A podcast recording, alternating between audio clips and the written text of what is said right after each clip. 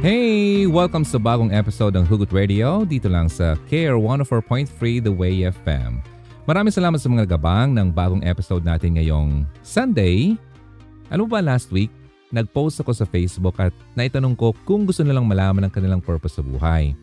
At sobrang dami ang nag-respond at nagsabi na oo. Well, eto na yung hinihintay nyo. Pag-usapan natin ngayon kung ano nga ba ang layunin mo sa buhay. What is your purpose in life? Excited ka na?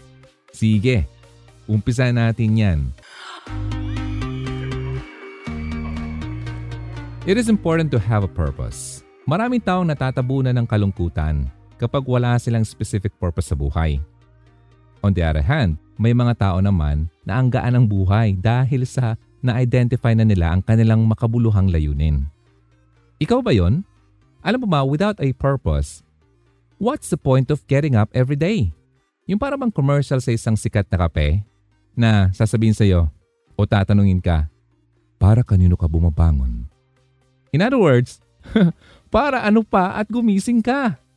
Life can't be just about growing up. Yung lalaki ka, tatanda ka at mamamatay ka. No?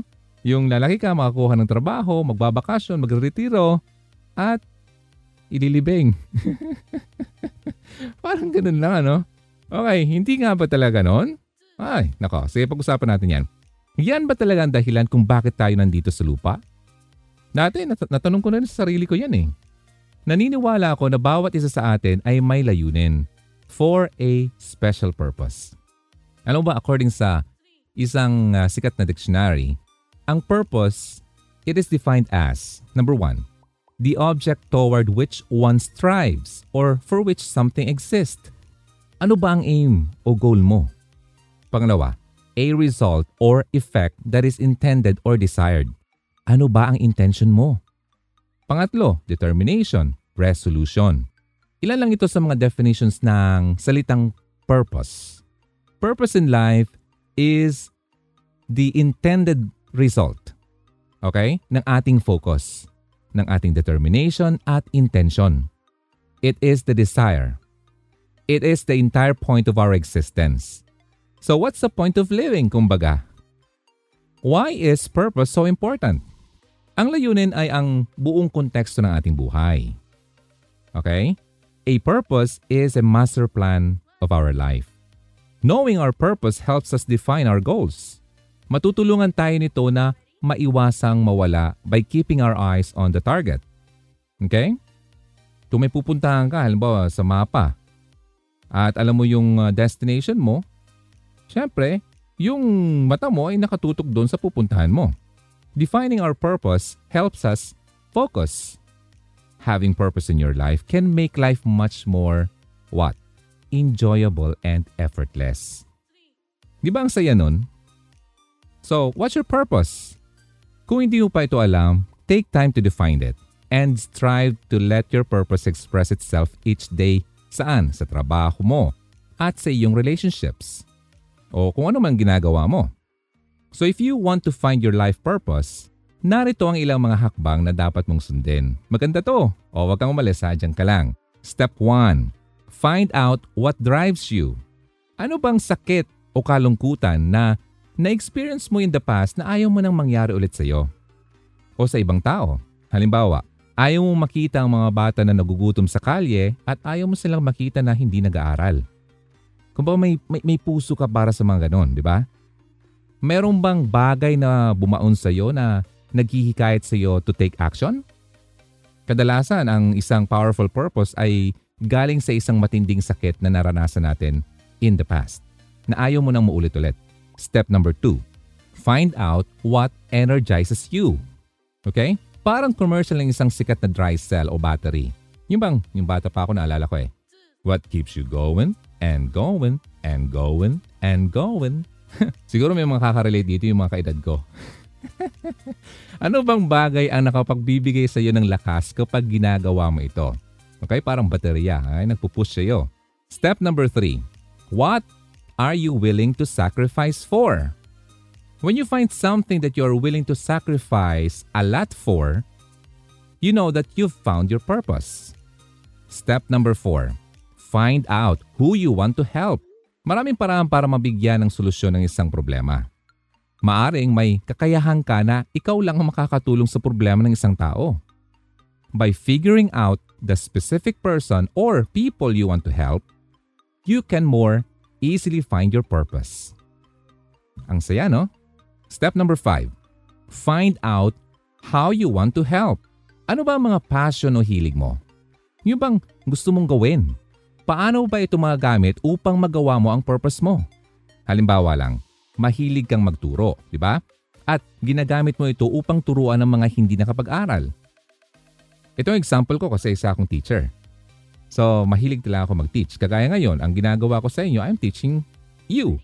Ah, di ba? To find your purpose, you want to figure out kung ano o paano mo magagamit ang iyong hilig o skills mo upang ma-achieve mo ang iyong goals at masolusyonan ang isang problema. Okay? Ang ganda no? So, five steps yon para mahanap mo ang iyong life purpose. Lima pa lang to, marami pa tayong pag-uusapan mamaya. Okay? Marami pang susunod, kaya huwag kang umalis dyan. Let's take a break muna and I'll be back for more tips.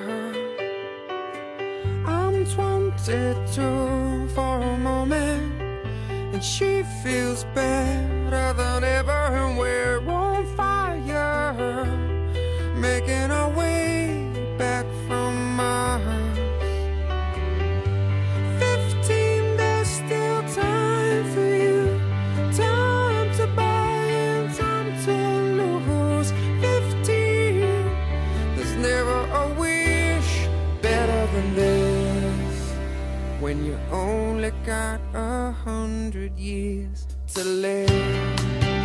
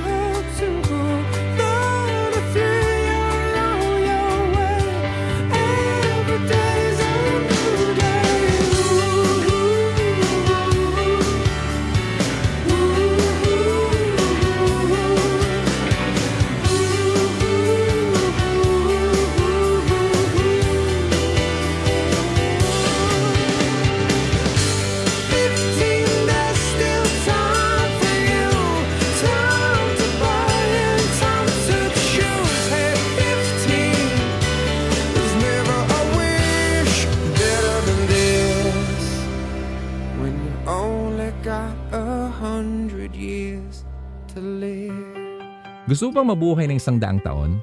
Alam ba, share ko lang sa inyo, yung lolo ko, umabot siya ng isang daang taon at tatlo. 103 years. Wow! At tinanong ko siya, ano ba yung sikreto mo, lo? Ba't ka umabot sa ganyan? Alam mo, ang ganda ng sagot niya. Napakasimple. Huwag ka lang mang-apak ng ibang tao. At pagpapalain ka. Ay, na-inspire naman ako sa kanya. Ayan, ngayon, nalungkot nga ako. Pero tuwang-tuwa ako nung uh, first time namin magkita. Kasi matagal na panahon ko siyang kilala na, pero never pa kami nakita. At nakita ko siya nung siya ay nasa 102. Then after that year, namatay na siya. So, masayang malungkot. Masaya kasi nakita kami, nagkaroon kami ng picture, nagkausap-usap kami. Eh malungkot eh kasi hindi ko na siya makita muli. But pero grabe yung blessing nun, ano? Pero mas maganda kung umabot ka sa ganyang edad na alam mo ang purpose mo sa buhay. Kasi imagine, isang daang taon kang mamubuhay sa mundo na ginagawa mo ang purpose mo sa buhay. Ang saya kaya nun, ano? Okay, so why do you need a sense of purpose? May mga pag-aaral na kapag mayroong ka raw sense of purpose sa buhay, ito ay magbibigay sa iyo ng magandang kalusugan at mailayo ka sa atake sa puso at stroke. Wow! Oh, di ba? Ang sarap nun. Di ba? Parang wala kang masyadong iisipin sa kalusugan mo kasi nakapagbibigay pala ito ng ah, magandang epekto sa iyong kalusugan. Sabi pa dito, magkakaroon ka ng magandang tulog. Kagaya ko, lagi akong kulang sa tulog. In fact, ngayon, ngayon lang na araw na to ay dalawang oras lang natulog. okay, pero yung energy natin nandito pa rin, ano? At mababang risk sa anumang disabilities. At pati na rin ang pagiging malilimutin. Nako, mukha yata hindi ako papasa dito. Masyado akong malilimutin. At meron ding uh, pag-aaral na nagko-connect sa pagkakaroon ng sense of purpose ang pagiging masagana sa buhay. Wow! Kung gusto mo palang maging masagana ang buhay mo, dapat meron kang sense of purpose. Ah, no wonder maraming akong kakilala na hindi naging masagana ang buhay kasi sabi nila, di nila alam kung anong purpose na sa buhay. Ang ibig sabihin nito, magiging masagana ka. May purpose ka pa. Wow! With all those benefits, it's clear that it's important to find purpose and meaning in your life. Pero hindi madaling mahanap ito. Hmm. The process requires plenty of self-reflection. Ah, listening to others and finding where your passions lie. Kailangan pala natin gawin yon at makinig sa ibang tao para mahanap natin ang passion natin kung saan ito talaga. Okay, narito ang pitong strategies na makakatulong sa iyo para mahanap ang iyong purpose so you can begin living a more meaningful life. Sige, number one. Alam mo, maganda to kasi I practice this. I do this. Donate time, money, or talent. If there's just one habit you can create to help you find your purpose, it would be helping others. Alam mo, wala ka lang namang ginagawa, hindi mo alam kung anong gagawin mo. The best thing to do is to mag-volunteer ka. Ang sabi sa isang research sa Florida State University, ang pagkakaroon ng malakas na social network ay naiililink ito sa pagkakaroon ng masayang buhay. Pero kung ikaw ang giver, yung tagabigay, o ang nagbibigay, mas magkakaroon ka pa ng mas may layunin na buhay. Wow! So if you donate time and money and talent, you are the giver at mas mafe-feel mo ang satisfaction mo kasi magkakaroon ka ng purpose sa iyong buhay. Ang saya, no? Sige, number two, listen to feedback. Importante din to. Minsan mahirap malaman ang mga bagay na you feel passionate about. Mabuti na lang at mabibigyan ka talaga ng insight sa mga uh, taong nakakilala sa iyo. So, ang mean ko dito, yung mga taong nakapaligid sa iyo, mabibigyan kanila ng mga insight para matulungan ka na mahanap mo yon kasi kilala ka nila. So you have to listen to their feedback. Dahil maaari na ipapakita mo na ang mga passion mo o ang passion mo sa mga taong nakapaligid sa iyo pero hindi mo lang ito napapansin. Maaari mong tanungin sila kung ano nga ba talagang naalala nila sa iyo. Okay, mag-take note ka rin sa mga sinasabi nila. Okay, ng ibang tao kapag binibigyan ka ng compliment. Alam mo, ganyan ka. Alam mo, uy, wow, ang galing mo dito. Alam mo, mga ganon. Ano ba ang naobserbahan nila sa iyo? Isulat mo ang mga bagay na yon at hanapin mo ang mga patterns. Kung saan na nagkapare-pareho yung mga sinasabi nila ng iba't ibang mga tao na nakakilala sa iyo. Kung makikinig ka lang sa mga sasabihin na iba, matutulungan ka nito na ma-identify mo ang passion na makakadala sa iyo sa purpose mo sa buhay. Number 3 surround yourself with positive people. Kaya ako, sa totoo lang, ayaw na ayaw ko makisama sa mga negatibong tao. As the saying goes, you are the company that you keep. Ano ba ang common sa inyo ng mga kasama mo palagi? Sige nga, palagi ba kayo nagipagchismisan? palagi pong inaatupag ang mga buhay ng ibang tao? Nako, hindi maganda yan. Huwag mong isipin ang mga taong napipilitan ka lang pakisamahan. Baka naman nakikisama ka lang sa kanila kasi napipilitan ka lang. Kasi you are a people pleaser. Huwag mong gawin yon. Hindi ka magiging masaya dyan. Yung ipiplease mo lang sila, lagi, ay, hindi ako ganyan. And sana ganun ka rin. Think about the people you choose to spend time with outside of your work and outside of your family functions. Sino-sino yung mga kasakasama mo? The people you surround yourself with ay may masasabi tungkol sa iyo. Okay? Halimbawa, may isang tao nagtanong, kamusta ba si ganyan? Ba? Uh, kumusta ba si Ron? Nagtanong yung isang tao na hindi ko alam. So yung taong kakilala ko, sasabihin niya yon kung ano ba yung pagkakilala niya sa akin. Okay? Madadala ka nila. Kaya nga makisama ka sa mga magaling na tao at magiging magaling ka rin. Makisama ka sa mga taong hindi plastic, okay? Kasi may mga tao dyan, tatanungin, kamusta ba si Ron? Tapos sasabihin, ay, okay naman siya. Tapos pagtalikod, no, talaga naman. Pero maraming ganyan, ano, nakaka-relate dito yung mga nagikinig. On the other hand, if the people around you are, eto na, are negative individuals who drag you down, nako, kailangan mong magbago ng setting. Kailangan mong magbago ng grupo. It's hard to feel passionate and purposeful when you are surrounded by people who aren't interested in making positive contributions. Huwag kang makisama sa mga walang, sorry, walang kwentang tao. Kasi magiging ganun ka rin. Nakakahawa po yan. Okay? So, number four. Start conversations with new people. Minsan di ba ganito? Babiyahe ka, no? Tapos may mga kasabay ka, katabi ka sa jeep or sa bus. Madali lang yung buksan mo yung uh, cellphone mo or yung tablet mo. Naglagay ka ng earphone sa tenga mo. Alam nga naman na ano, sa bibig niya. Kaya nga earphone eh. Madaling buksan yung uh, gadget mo para hindi ka makapag-interact sa iba. Diba? Yung social media mo habang ikaw ay nagbabiyahe. O kung ikaw naman ay nakatambay lang sa isang lugar na may hinihintay, parang wala kang pakialam sa nakapaligid sa iyo. Pero alam mo, kailangan mong iwasan yan. Instead, take the time to talk to the people around you. Alam mo kung bakit? Kasi magkakaroon ka ng learning. Matututo ka sa ibang tao. Ask them if they are working on any projects or what they like to do for fun. Talk to them about organizations, kung saan ba sila na-involved. Ang kagandahan nito, makakawin ka pa ng bagong friend. Striking a conversation with a stranger may feel awkward sa una. But talking to people outside your social circle can open your eyes. Saan? Sa mga activities, sa mga career opportunities na nag-exist pala na hindi mo alam na andyan pala sila kasi dati-rati hindi ka nagkikiusap. Parang yung mundo mo lang ang kilala mo, yung alam mo. Hindi mo alam na meron palang mga nag exist na mga ganitong bagay sa paligid mo. Mga opportunities. Maari ka rin mag-explore ng mga activities sa ibang lugar. At alam mo ba, ang mga activities na yon ay maaaring madala ka sa iyong purpose. Now, here's number five. Explore your interests. May mga topics ka ba na lagi mong na pag-uusapan sa Facebook? Ano yung mga articles na lagi mong sinishare? May mga pictures ka ba sa Instagram na lagi mong nilalike? Ano ba yung mga topics na gusto mong pag-usapan? the things you like to talk about and the things you enjoy sharing on social media may reveal the things that give you purpose in life.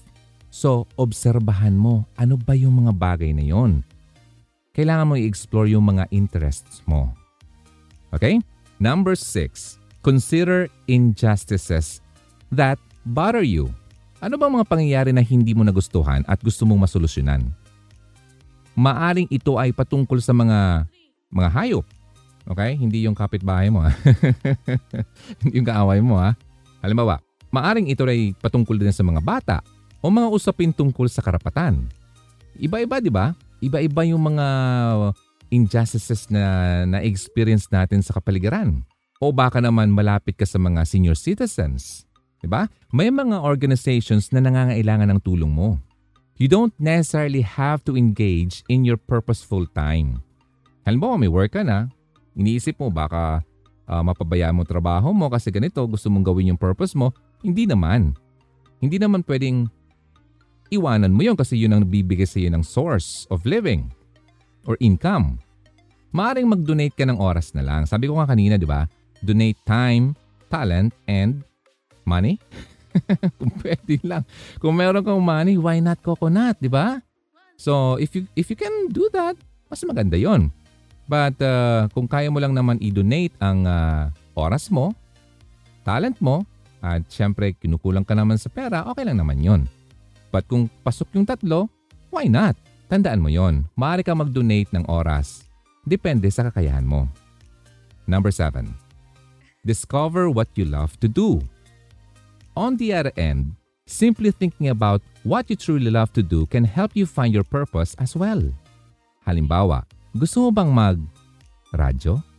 Maaari kang mag-volunteer dito sa CARE, 104.3 The Way FM. When you say volunteer ha, um, you give time, you give your talent. Kadalasan kapag volunteer, wala naman po yan bayad. Pero you enjoy what you do, di ba? Nagugustuhan mo kasi alam mo na yung pinagbibigyan mo ng panahon at pinaglalaanan mo ng oras ay gusto mo. Ako noon, nung first time kong magradyo, kasi nagkaroon ng uh, pinakaunang radio station sa bayan namin, na-curious ako noon. Nakita ko yung tower, tapos uh, nakinig ako, nag-tune in ako. Sabi ko, wow, ang ganda naman noon. Pero dream ko na talagang pumasok sa radyo noon. Elementary pa lang ako at lalo na nung high school, talagang lagi ako nag-spend ng time makinig sa radyo. Wala pang social media noon eh. So after school, uh, makikinig ko sa radyo tapos uh, may telepono noon. So tatawag kami first uh, first parang 60 seconds libre pa yun eh. So paunahan no. Hello, hello, lang ganyan. Sasabihin mo na yung uh, ano mo, yung uh, yung greetings mo, DJ ganito, o pwede pang uh, pakibati sa ganyan, pwede pong mag-request, and then baba mo na, walang bayad. So, makikita mo yung interest ko talaga. Then, nung nagkaroon kami ng radio station sa bayan namin, talaga nag-volunteer ako. At di ako nag-expect na ako ay swelduhan. Okay? Kasi gusto ko yung ginagawa ko. Yun. So doon ako nagsimula. Ilang taon ba ako noon? Siguro I was 20 years old, 19 years old yon. Nagkaklase pa ako, nag-aaral pa ako noon sa college. Alam mo, maraming mga samahan na pwede mo masalihan depende sa iyong hilig. Ako yung kasi yung hilig ko kaya pumasok ko sa radio. Okay? Consider what type of skills talents, and passions you bring to the table. Then, brainstorm how you might turn your passion into something meaningful to you. Finding your purpose isn't something that can be done in few days, weeks, or month. Alam mo, it can be a lifelong journey. May ilang tao dyan na nahanap kagad nila. May ilan naman dyan na nakaretire na sila sa kapalang nila nahanap. Okay? Kaya, patience. And it can only be done one step at a time. You also might find that your purpose changes over time. Nagbabago ito depende sa panahon at, sabi ko nga, sa edad. Perhaps you like working with animals nung kabataan mo. Pero ngayon na medyo thunder ka na, gusto mo na sumali sa samahan na may cause para ipaglaban yung human trafficking. Di ba dati sa hayop ka ngayon sa tao na? Di ba nagle-level up? Keep in mind, your purpose doesn't necessarily mean you have to change what you are doing already. Sabi ko kanina, di ba, hindi naman talaga uh, pwedeng uh, iwanan mo kung anong ginagawa mo. Hindi naman na uh, mag-full time ka talaga. Halimbawa, nagtatrabaho ka sa isang hair salon. Maaring magustuhan mo rin sumama sa isang grupo na nagbibigay saya sa iba sa pamamagitan ng pagpapaganda sa kanila. O magagamit mo yung talent mo sa hair salon, di ba? Doon sa organization na papasukan mo. So talagang hahanapin mo, kailangan mong i-connect kung ano yung skill mo sa gusto mong gawin. Paminsan-minsan maaari kang mag-reflect, ito bang nandito ako ngayon? Papunta ba to doon sa gusto kong puntahan? Kung hindi naman, then you can change your course. Okay? Sometimes, that road to finding your purpose has a few curves. Minsan paliko-liko yan. Hindi yan straight. Okay? Minsan nahihinto. Hindi talaga siya diretso. Alam mo, ang dami-dami nating plano sa buhay, ano? Ako noon, grabe, sobra. Isa sa mga plano ko ay talagang gusto kong mag-artista. Walang biro. Okay? Kaya nga, nag-invest uh, talaga ako ng time para intindihin kung ano ba talaga dapat gawin para mapasok ko yung industriya. At since hindi naman ganun kadali yun, okay? Kaya ang ginawa ko, pumasok ako sa mga industries, alam kong parang stepping stone. Halimbawa, radio. Okay? Pangalawa, yung production. Okay? Ang dami. So, sabi ko nga kanina, hindi naman talaga straight na gusto kong ganun, eh tatakbo na kagad ako doon sa Manila at pupunta na ako sa harap ng camera at mag-arte. hindi pwede eh. Okay? Kailangan pag-aralan. Kailangan i-hone mo yung uh, skills. But since hindi naman nangyari, pero masaya pa rin ako at nandito ako. Uh, nag, nakakapagbigay pa rin ako entertainment sa inyo ang dami nating gustong gawin. Di ba? Isa lang yun sa mga gusto ko. Pero alam kong makaka-relate ka dito kasi alam kong ikaw mismo marami ka rin gustong gawin sa buhay. Pero alam mo ba, ito ang tumatak sa akin. Many are the plans in a person's heart, but it is the Lord's purpose that prevails. Nabasa ko to, Proverbs 19 verse 21. Ang isang tao'y maraming iniisip, maraming binabalak. Ngunit ang kalooban din ng Panginoon ang siyang mananaig. Matindi yon. So kailangan mong ipasok yan sa buhay mo. Okay? So break muna tayo at magbabalik pa ako with more tips. Ito po ang Hugot Radio, kasama mo si Ronaldo. I hope you're enjoying the show. Nandito po kayo sa Care 104.3 The Way FM. Magandang hapon. I'll be back.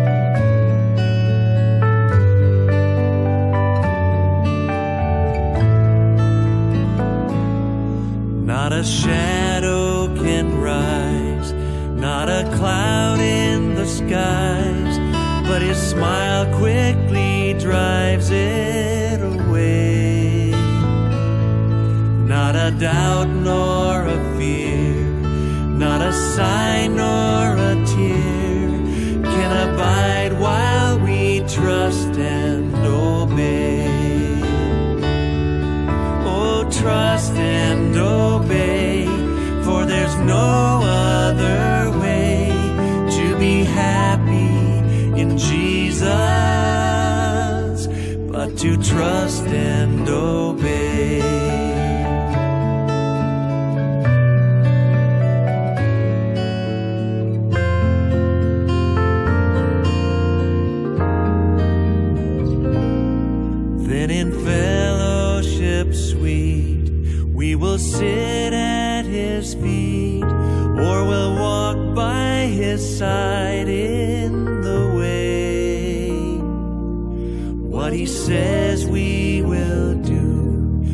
He sends we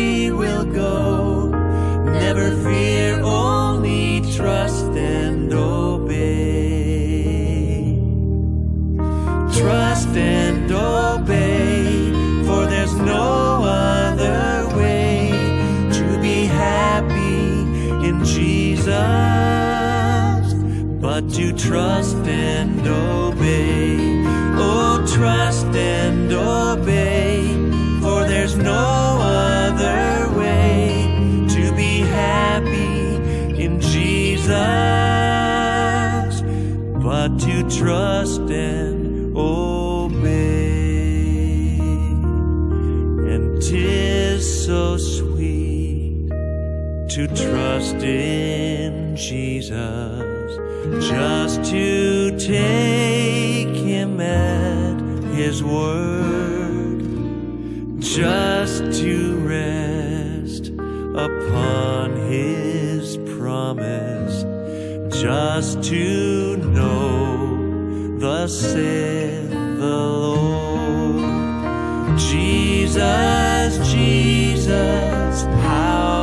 trust Him,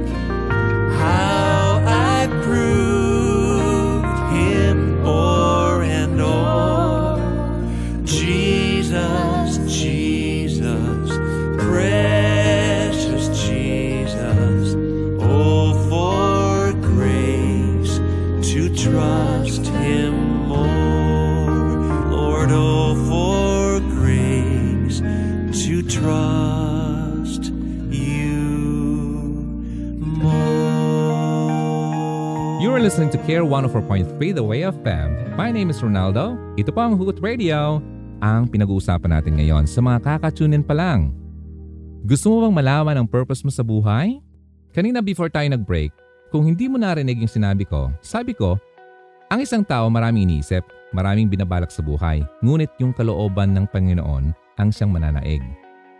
Now, kung yun ang talagang mangyayari, ang tanong, what is God's purpose for your life? And how to find it? Paano mahanap yun? At ano yung purpose niya sa'yo? Waking up feeling purposely is incredibly frustrating. Yung gigising ka tapos wala kang alam na gagawin, parang wala kang halaga, wala kang layunin, wala kang, wow, ano bang gagawin ko? Ba't pa ako nagising? Nakikita mo ba ang mga kaibigan mo at o ang mga coworkers mo nag-enjoy ng kanilang buhay? Tapos ikaw hindi. They have deep relationships, may rewarding jobs, okay? May sense of direction na nagbibigay sa kanila ng sigla upang gumising sa umaga? Nakakaingit ba? Wag. Kasi mangyari din naman yan sa iyo.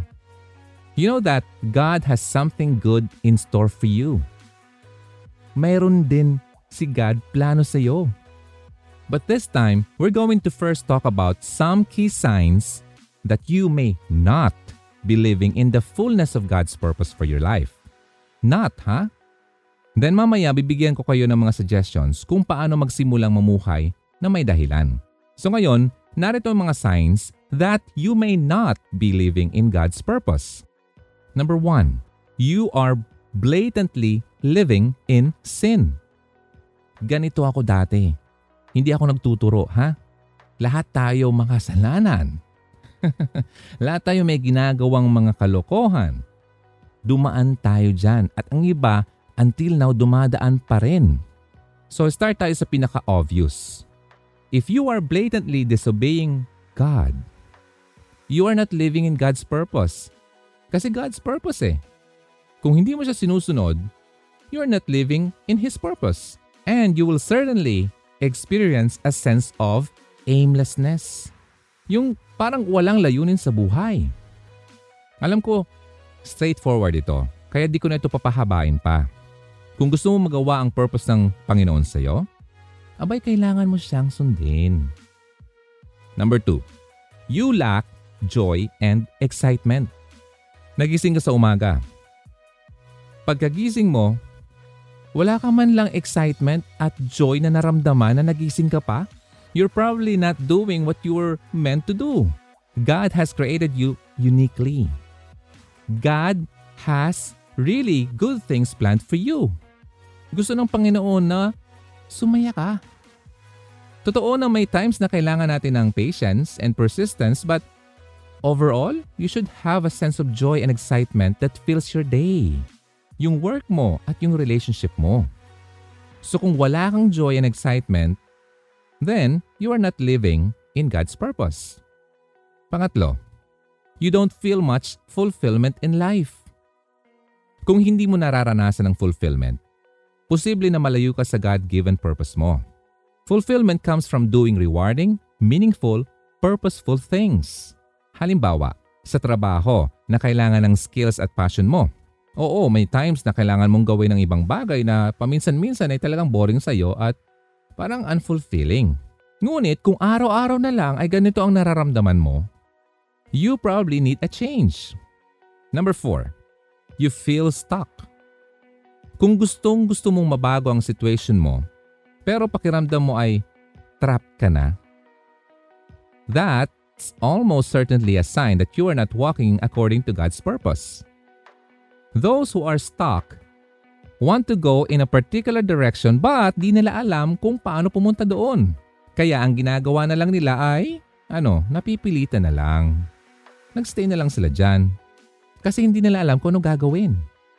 So, tanong ko sa iyo, do you feel trapped? Number 5. You have no direction. If you don't know God's purpose in your life, sabi ko nga, you will constantly feel a sense of aimlessness. Pakiramdam mo'y wala kang patutunguhan at wala kang progress.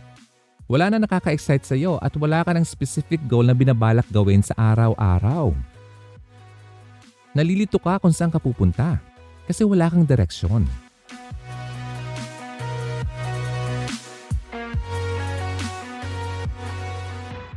Ngayon pag-usapan naman natin, ways to regain your purpose.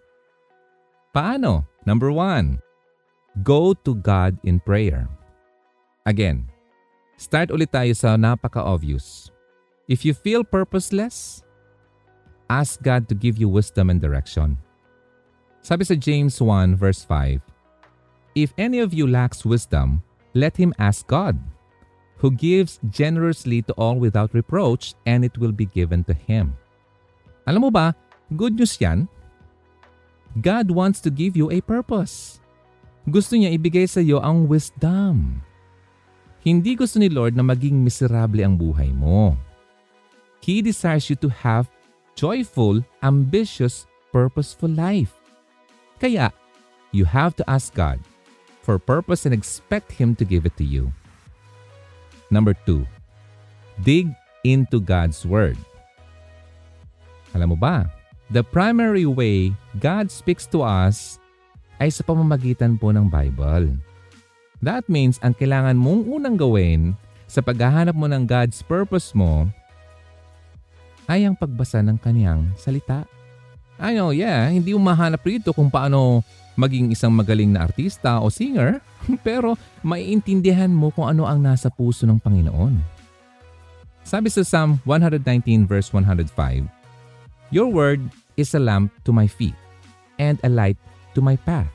Ang salita mo'y ilawan ng aking mga paa at liwanag sa aking landas. Ang salita niya ay nagbibigay liwanag sa daan ng madilim. Naglalakad ka ba sa isang daan na madilim?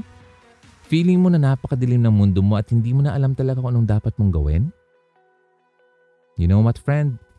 In the Bible, you learn how to live wisely in God's world, which is the first step toward finding your purpose. Yan po ang unang step na kailangan natin gawin. Okay? Now, number three, determine your gifts and strengths. God has given you very specific gifts and strengths. Alamin mo yon. Ako alam ko yon, kaya ginagamit ko siya. Maring isa kang magaling na math teacher. Ako hindi eh. Bagsak ako sa math eh. wow, calculus. Maybe you have a mind of like someone na magaling sa electronics or sa business. Okay? Siguro magaling kang mag-organize ng mga tao or event. Magaling kang mag-host. God's purpose for you probably involves the things you are already doing, you are already good at. Number four, determine your passions. What is one thing you are particularly passionate about? Anything, like business, art, ano, economics, whatever. Yung task na kahit hindi ka bayaran ay gustong gusto mong gawin. Ako, ganito oh. Kahit hindi ako bayaran, gustong gusto kong ginagawa ko. Gustong gusto kong magdadaldal. If money wasn't an issue, what would you love to do? Huh. Kung hindi importante yung pera, ano ang isang bagay na gusto mong gawin? Determining your passions often helps you to figure out what God has called you to do. It's often said that God works in the intersection of our gifts and passions. Gifts and passions. Tandaan, saan ba nagsasalubong ang gift niya ng Panginoon sa iyo at ang passion mo? That may be God's purpose for you. Number 5. Bring others into your life. Sabi sa Proverbs 11 verse 14, For lack of guidance, a nation falls. But victory is won through many advisors. In other words, one of the main ways God will help you find your purpose is through other people. Halimbawa, yung counselor mo, okay, or people you trust, whether this is your professor, your parents, or kaibigan mo. It needs to be people who have your back and want the best for you. Kailangan mo ng mga taong matutulungan ka mahanap ang God's purpose mo. Okay? Sige, number six. Take a solitude retreat. Alam mo yung retreat? High school, college, nag-retreat na tayo, di ba? Para makapagmuni-muni. You don't have to spend a week in the woods for this. Hindi mo kailangan pumunta sa kagubatan para magawa mo to at para maging effective ka. Kahit isang araw lang na malayo ka sa work mo ay makakatulong ito. Sa retreat, it will allow you to simply be still, to ponder and to contemplate. Bakit? Kasi you have to ask God for direction and listen to His voice. If you won't be still, hindi mo mapapakinggan siya. Hindi mo marinig siya. Kasi ang ingay ng puso mo, ang ingay ng isip mo, This doesn't need to be complicated and doesn't require any rituals. Just ask God directly. Hindi naman talaga siya lumalayo sa atin. Tayo lang naman lumalayo sa Kanya, di ba? Sabi sa Hebrews 11 verse 6, Reminder to, okay? That God always rewards those who seek Him. Hindi niya tinatago ang kanyang purpose sa atin. He's not hiding in the dark na yung itatago niya yung, yung purpose niya at para hindi natin mahanap. Hindi yun. He wants to guide you. So kailangan mo talagang makinig sa Kanya. At kailangan mo rin alamin kung sino ka ba talaga sa Kanya.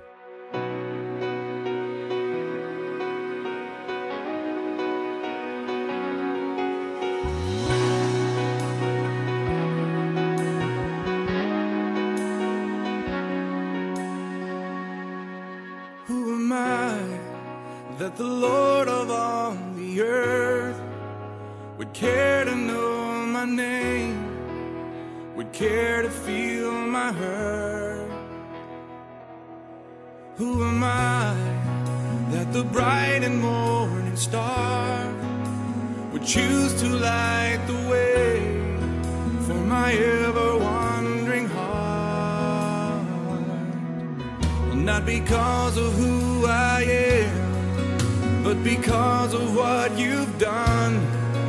Not because of what I've done, but because of who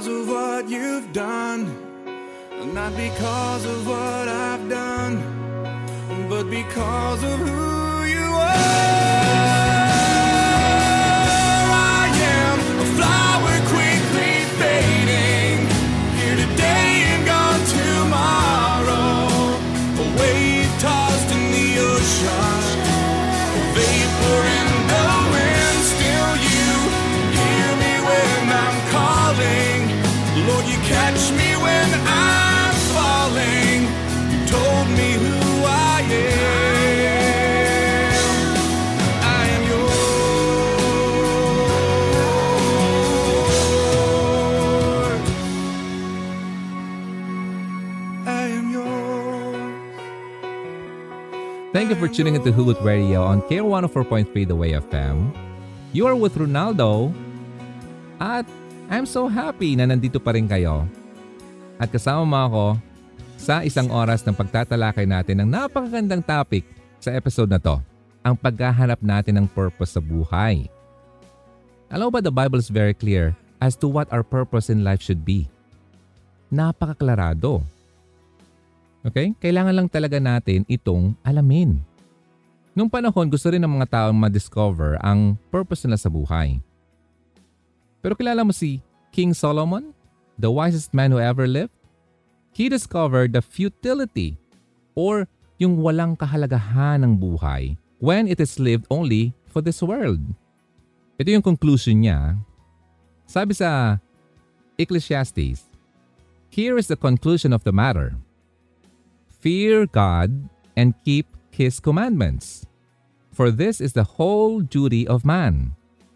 For God will bring every deed into judgment, including every hidden thing, whether it is good or evil. Hmm, alam ko na may mga bagay ako na ginagawa na hindi kalugod-lugod sa Kanya. I am not perfect. Ganun ka rin, di ba?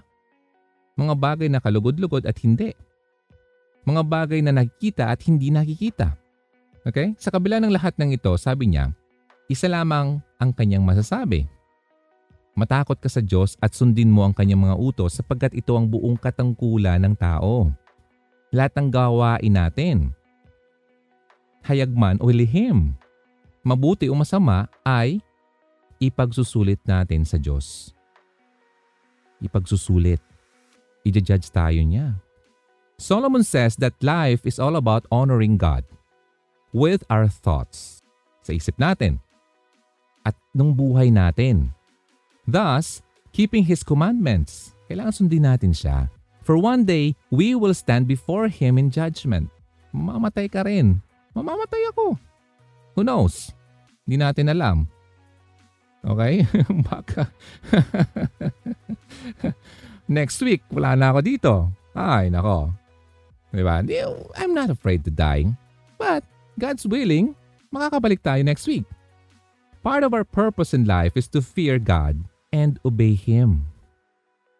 Our purpose in life, as God originally created man, nung unang panahon, ano, yung pinaka-original purpose nila natin, yung mga first human, Adam and Eve, glorify God and enjoy fellowship with Him.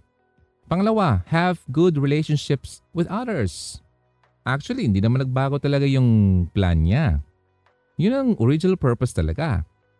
Kaso, alam natin na nangyari, but this man's fall into sin. Fellowship with God is broken. Naputol yon. Kaya yung relationship natin sa Kanya ay na mantsahan. So, paano natin ito maayos? 'Di ba, kapag isang puting uh, damit na napakaputi, ang bagong-bago kabibili po lang kanina, tapos biglang naman siyahan, parang hindi ka na masaya. Parang gusto mong matanggal at makabalik sa dati. You know what? May fix niyan. Only by restoring fellowship with God. Paano? Through faith in Jesus Christ. Ito lang ang paraan para ma-rediscover natin ang purpose natin sa buhay. The purpose of man is to glorify God and enjoy Him forever. Paano natin mag-glorify ang Panginoon o maluwalhatian siya? We glorify God by fearing and obeying Him.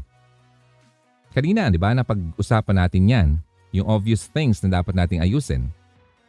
Gusto mo pala yung purpose niya pero hindi mo naman siya sinusunod. Ganon ako dati.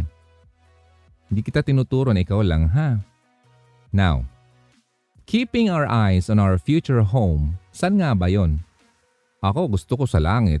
So that's our future home. Ikaw gusto mo yon? Siyempre. In heaven. And knowing Him very well. Kailangan nating kilalanin maigi siya. We enjoy God by following His purpose sa ating buhay na nagbibigay daan sa atin upang makaranas ng tunay na walang hanggang kasiyahan. Ito ay masaganang buhay na nais ng Panginoon para sa atin. You know, trying to discover your life purpose can be stressful. Totoo yan. Overwhelming.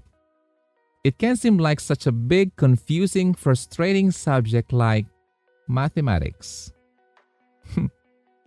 Relate kayo? You want to move forward, di ba? But you're not sure how. You want to find your purpose but you feel like you're wondering. Hindi mo alam kung saan ka pupunta. But you can trust God to lead you where He wants you to go. Alam mo noon, share ko lang, noong ako nagkasakit ng sobrang lala, namutik na talaga akong mamatay. Nasa bingit na ako ng kamatayan talaga. And kahit yung mga doktor ay nagulat sila sa nangyari sa akin. Kasi may biglang nagbago talaga. I asked God. Sabi ko, Lord, kung may purpose pa ako sa mundong ito na gusto mong pagawa, yung layunin kong gusto mong gawin ko, pakita mo po sa akin. Take me to where you want me to be. Yun ang lagi kong panalangin nung time na ako ay nakaratay ng ilang weeks sa hospital. Na naghihintay na lang ng aking hininga. Hindi ko to nasa-share sa karamihan pero ngayon eh share ko na so napakaswerte mo. Kung makita mo yung itsura ko noon, ay talo ko pa yung katawan ni Palito. So, huwag kang mawala ng pag-asa. Dahil mayroon talagang plano ang Panginoon sa buhay mo. Wala siyang favoritism. Huwag mong isipin na ikaw ay pinahihirapan niya. Hindi ganun yun. Kailangan mo lang talagang magtiwala sa Kanya. Ask Him, Lord, where do you want me to go?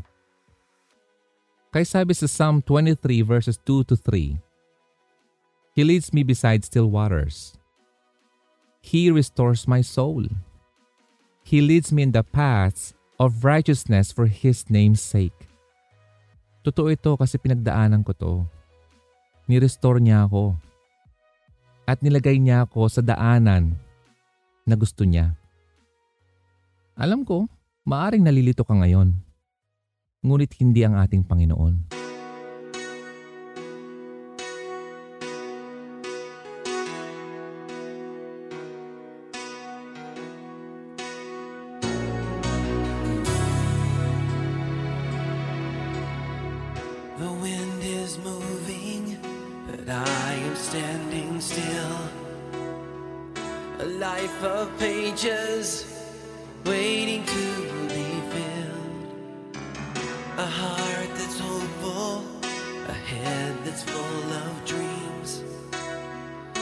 This becoming is harder than it seems.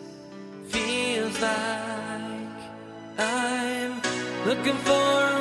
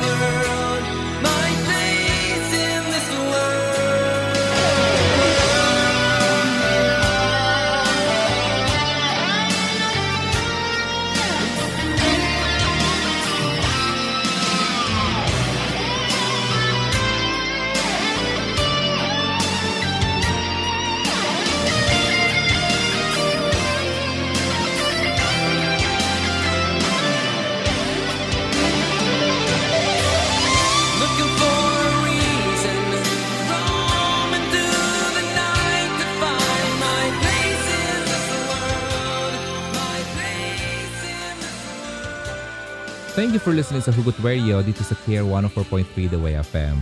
Natutuwa ako at uh, tinapos mo ang episode natin ito at I'm sure naliwanagan ka kung ano nga ba talaga ang purpose mo sa buhay. Pagdasal mo lagi yan. Okay? So I'll see you again next week. Next episode, bago na naman yon, abangan nyo yan, di ba? Abangan nyo na lang. And uh, you can follow Hugot Radio sa Facebook, YouTube, and uh, of course, don't forget to follow and like Care 104.3 The Way FM kasi nandito tayo. Alright? So see you again next time. My name is Ronaldo. Again, this is Hugot Radio. Always believe in love and keep the flame burning. God bless you. Bye! Halina't makihugot na. Kontakin kami sa 0946 763 9858 0929 359 4298 0915 931 7184 Kung nais mong magkapag-ugnayan kay DJ Ron, maaari mo siyang bisitahin sa kanyang YouTube channel sa Hugot Radio.